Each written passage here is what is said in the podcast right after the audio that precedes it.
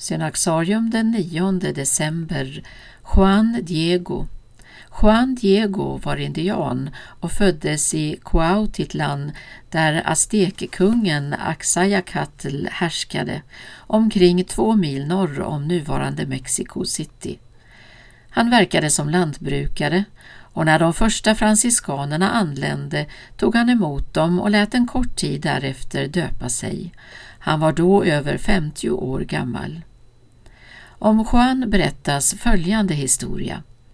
På morgonen den 9 december 1531 var han på väg in till staden för att delta i mässan och uppe på en kulle fick han se en vacker ung kvinna klädd i aztekisk dräkt.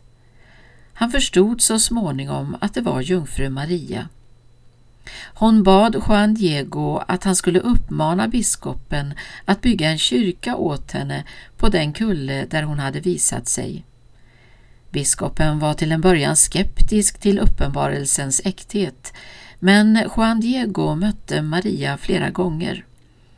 Sista gången lät hon honom hålla upp sin tilma, ett förklädesliknande plagg, som hon fyllde med blommor och sa till Juan Diego att överlämna dem till biskopen. När han vek ut sin tilma så att blommorna föll ner på golvet fanns en strålande bild av Maria på själva tyget. Denna bild är det katolska Mexikos heligaste föremål och besöks av otaliga pilgrimer. Maria av Guadalupe, som hon kallas, är Latinamerikas skyddspatron. Hon har spelat en stor roll för de kristna indianernas identitet genom att hon också har visat sig i indiansk gestalt. Juan Diego var även känd för sin stora kärlek till eukaristin.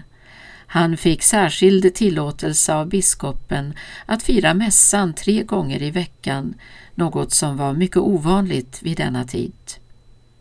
Juan Diego helgonförklarades 2002 och hans minne firas den 9 december.